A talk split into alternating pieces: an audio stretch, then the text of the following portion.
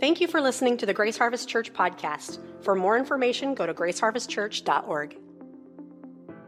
like we need a minute to Selah. Do you know what a Selah is? It's a phrase that exists in the Bible in the book of Psalms. After certain things would be sung or prayed, there's this little word that's inserted, Selah. And it means to stop, to think upon what you've just said or read uh, usually it was done with musical accompaniment.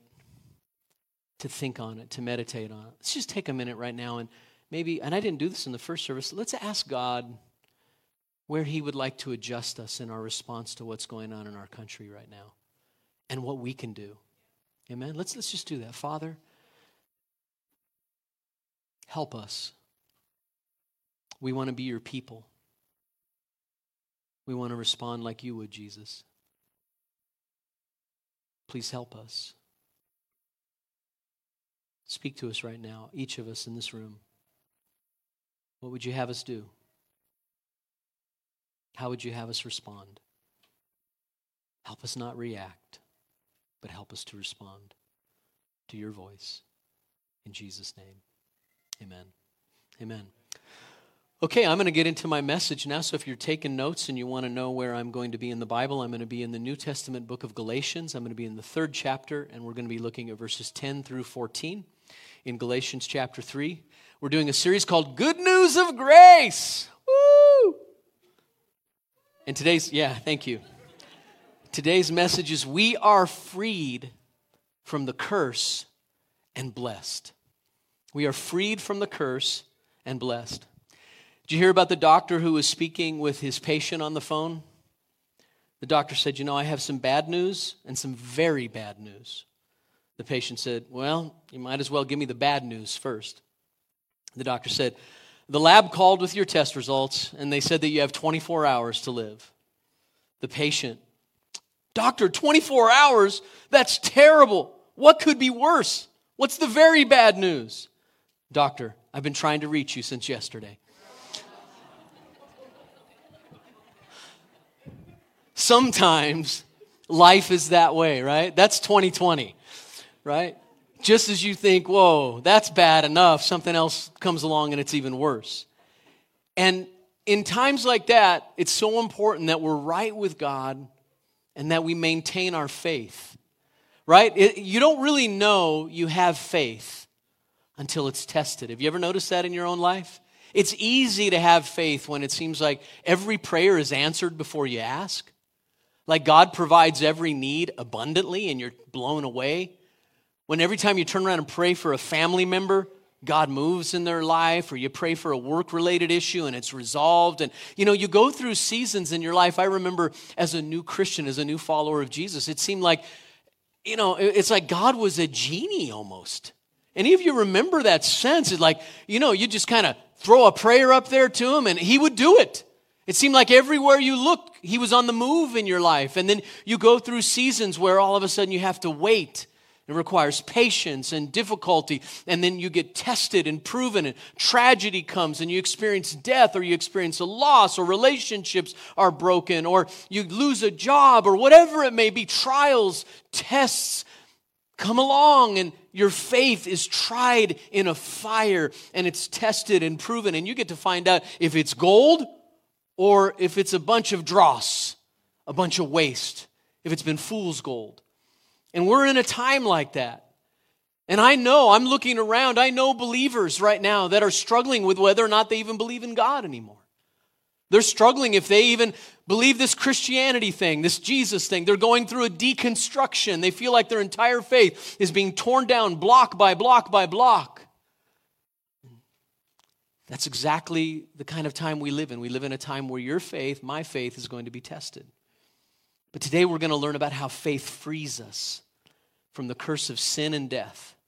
How faith is a gift from God that brings us into relationship with Him and gives Him great pleasure and joy. You know, when we demonstrate trust, when we demonstrate faith in God, when we demonstrate faith in what He says to us in the Scripture, what He does for us, when we demonstrate that we trust Him regardless of our circumstances, when that happens, God has great pleasure and joy in our faith in Him. Great pleasure and joy. We're going to learn today that faith releases the blessings of the Holy Spirit and God's life upon us.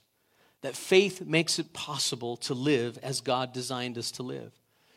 So you might remember last week I shared with you that the real children of Abraham, this is what we learned from Galatians 3 6 through 9. The real children of Abraham are those who put their faith in Jesus, and that Abraham was our example and that now non Jewish people can be a part of the covenant people of God, the family of God, by putting faith in Jesus. In the Old Testament, Jews were the people of God, right? And in order for you to be able to become a follower of God, you had to join yourself to the nation of Israel. Now we know that simple faith in Jesus and, and, and trusting Him and not having to rely upon the Old Testament law, the ritual systems, coming through all those Old Testament processes, none of them are necessary to make us right with God and put us close close to Him and an intimate fellowship with Him. We learned that last week. And this week, we're going to learn that faith in Jesus frees us from the curse and blesses us. So let's look at Galatians 3 10 through 14. It'll be on the screen. And uh, read along with me if you would. But those who depend on the law to make them right with God are under his curse. For the scriptures say, Cursed is everyone who does not observe and obey all the commandments that are written in God's book of the law. So it is clear that no one can be made right with God by trying to keep the law. Did you see that? So it is clear that no one can be made right with God by trying to keep the law. For the scriptures say, it is through faith that a righteous person has life. This way of faith is very different from the way of law which says it is through obeying the law that a person has life. But Christ has rescued us from the curse pronounced by the law. When he was hung on the cross, he took upon himself the curse for our wrongdoing. For it is written in the scriptures Cursed is everyone who's hung on a tree. Through Christ Jesus, God has blessed the Gentiles, those are all of us, with the same blessing he promised to Abraham so that we who are believers might receive the promised Holy Spirit through faith. So, what's Paul telling us? What's he saying to us? The first thing he's telling us is that if you depend on law keeping, rule keeping, if you depend on your own good behavior, you're going to bring a curse on your life. You're cursed. That's what the text says. If you're depending on your ability to be good, your ability to be good enough, behave, follow the rules, be a good person to make you acceptable to God, you put yourself under a curse. Those who try to be right with God by keeping the law are destined to fail and bring the consequences of breaking the commandments upon themselves. That is a cursed existence. Listen to what the Spirit filled Life Bible says under this text. It says, However, rather than making us right with God, the law curses us. Wow because it makes demands that no one can keep. Obedience must not only be absolute in every detail, but it must be continuous. Through his death on the, cry, on the cross, Christ did for us what we could not do for ourselves. His work, not ours, removed the curse upon us because of our disobedience to the law. Now, think about this. If you're depending if you or I are depending on our own righteousness, our own goodness, our own ability to keep the rules, we curse ourselves. And, and why this is so important is because human beings in general like to grade on a curve. I've shared this with you many times, but we do our scale, right? We've got our scale. Over here on this side of the scale, we have Charles Manson and Adolf Hitler. Over here, we got Mother Teresa and Jesus right? And what we think is that the way God looks at the world is as long as we're on the good people side, as long as we're sliding a little bit this way, we're in. Right? But the reality is is that God expects complete and total perfect obedience all the time for every commandment and every law that he's called us to keep. The scripture requires perfection. And actually, this is what the scripture teaches. If you offend any, in, in any of the commandments, if you disobey even one of the commandments, you are guilty of all of them. And, and here's the thing we might make it for a day, at least outwardly, but tomorrow you blow it. Let's say you made it for a week and you walked in perfection. Eventually, you're going to trip and fall on your face. And then God's going to look at all that week of good behavior and all your attempts to be right with Him by being a good little boy or girl, and He's going to count it all as nothing. Because man made, dead religion is the religion of self effort to make ourselves right with God. But the gospel of Jesus Christ is God acting on our behalf, moving toward us because we were unable, under a curse. We were experiencing the consequences of breaking the commandments of God, and our life was cursed. So that's what makes the gospel so amazing and revolutionary. God acted on our behalf. Am I talking to anybody? Listen to the Heidelberg Catechism. Um, late I keep trying to remember the years that the Heidelberg Catechism came out, but it's, a, it's like a confessional, and it was a training methodology for teaching people about the gospel. Listen to what it says it says, How are you right with God? Without my deserving it at all, out of sheer grace, God grants and credits to me the perfect satisfaction, righteousness, and holiness of Christ, as if I had never sinned, nor been a sinner as if I had been as perfectly obedient as Christ was obedient for me. All I need to do is accept this gift of God with a believing heart. So think about this. We have an account, and that account should be full of righteousness. Instead, it's been emptied by our sins. We've now gone into a deep debt. Our account's in the red, billions and trillions of dollars. Our sin debt to God is unpayable. We have no way, even if we lived a thousand lifetimes of living well enough and doing enough good works to make ourselves okay with God. So, what God did is He looked at the human dilemma and He said, This is what I'm going to do on behalf of them. I'm going to become one of them. Wow. I'm going to live perfectly, keep all the law and all the commandments, and be completely righteous for them. Then I'm going to be crucified by them because they hate the light. And the light came into the world and they hated it, so they're going to crucify me. And as they crucify me, they're going to hang on me their own sin debt. And as I'm buried in the grave, I'm going to go there and I'm going to die their death for them, their judgment for them. I'm going to die their, take their hell for them. And then I'm going to rise from the dead, and in rising from the dead, they're going to rise with me. And in the same way I come forth in newness of life, they're going to come forth in newness of life.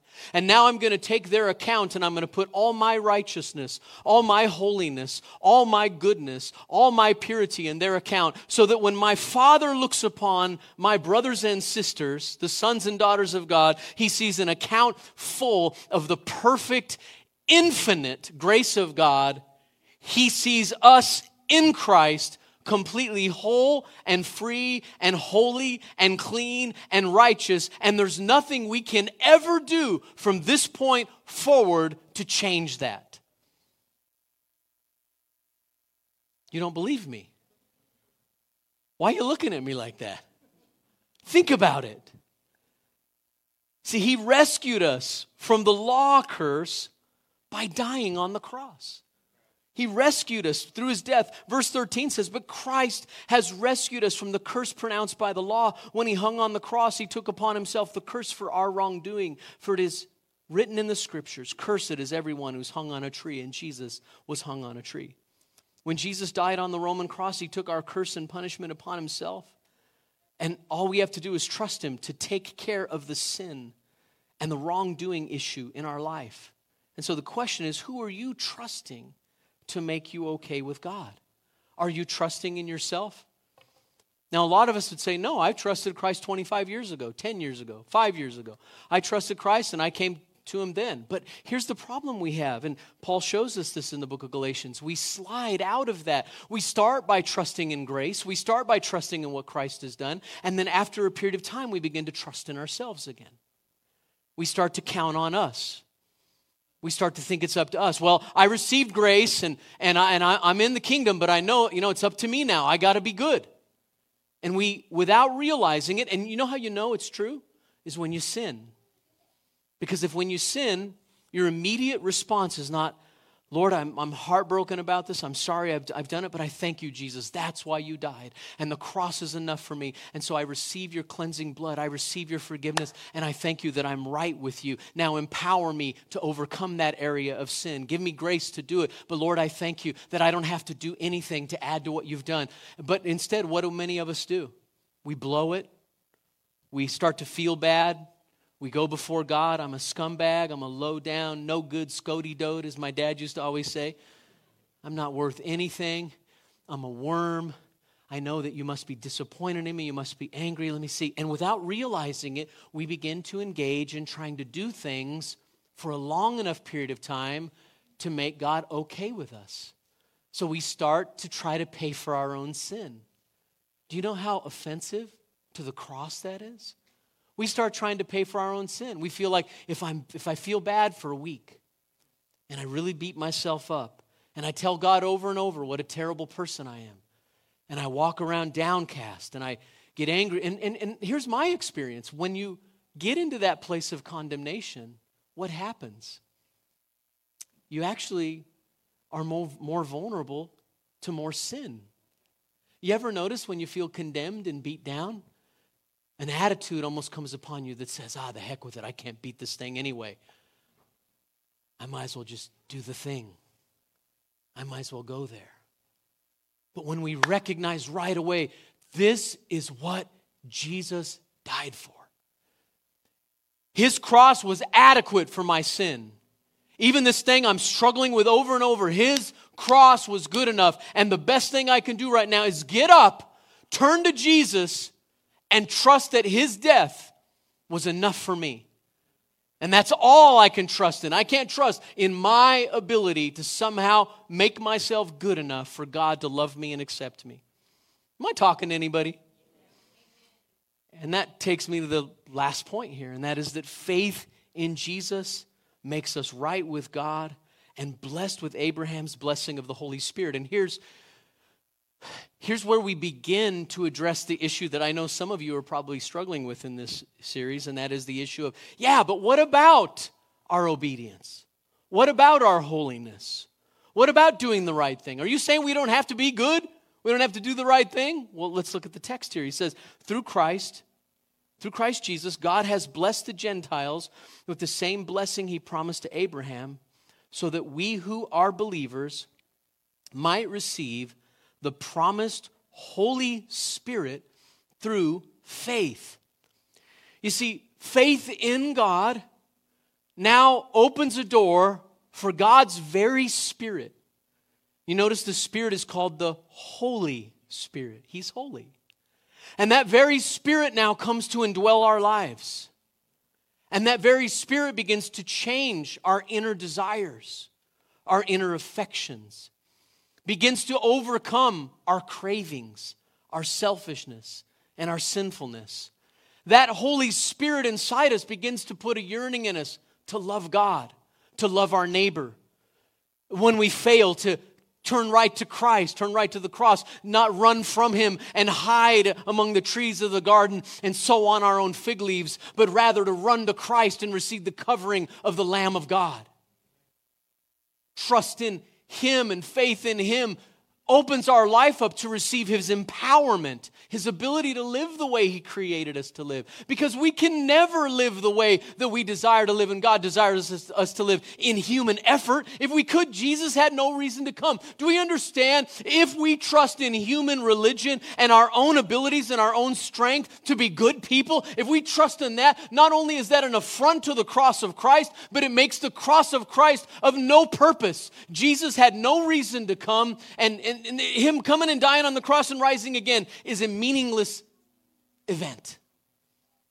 But if we understand that He came to make us right with God and fill us with His very Spirit, that we might live as He lived. Oh, I love what Charles Spurgeon said, and I've shared this with you before. God is, wants to put in us the faith, not only to believe that we can go to heaven when we die, but the faith to believe that God can put a little bit of heaven into us.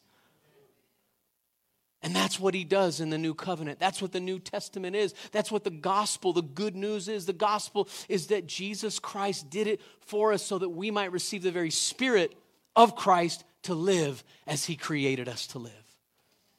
Amen. That's good news. I don't know about you, that is good news. Faith gives us the power to live like God designed us. Faith empowers us to be moral and godly. Laws and rules can't do that.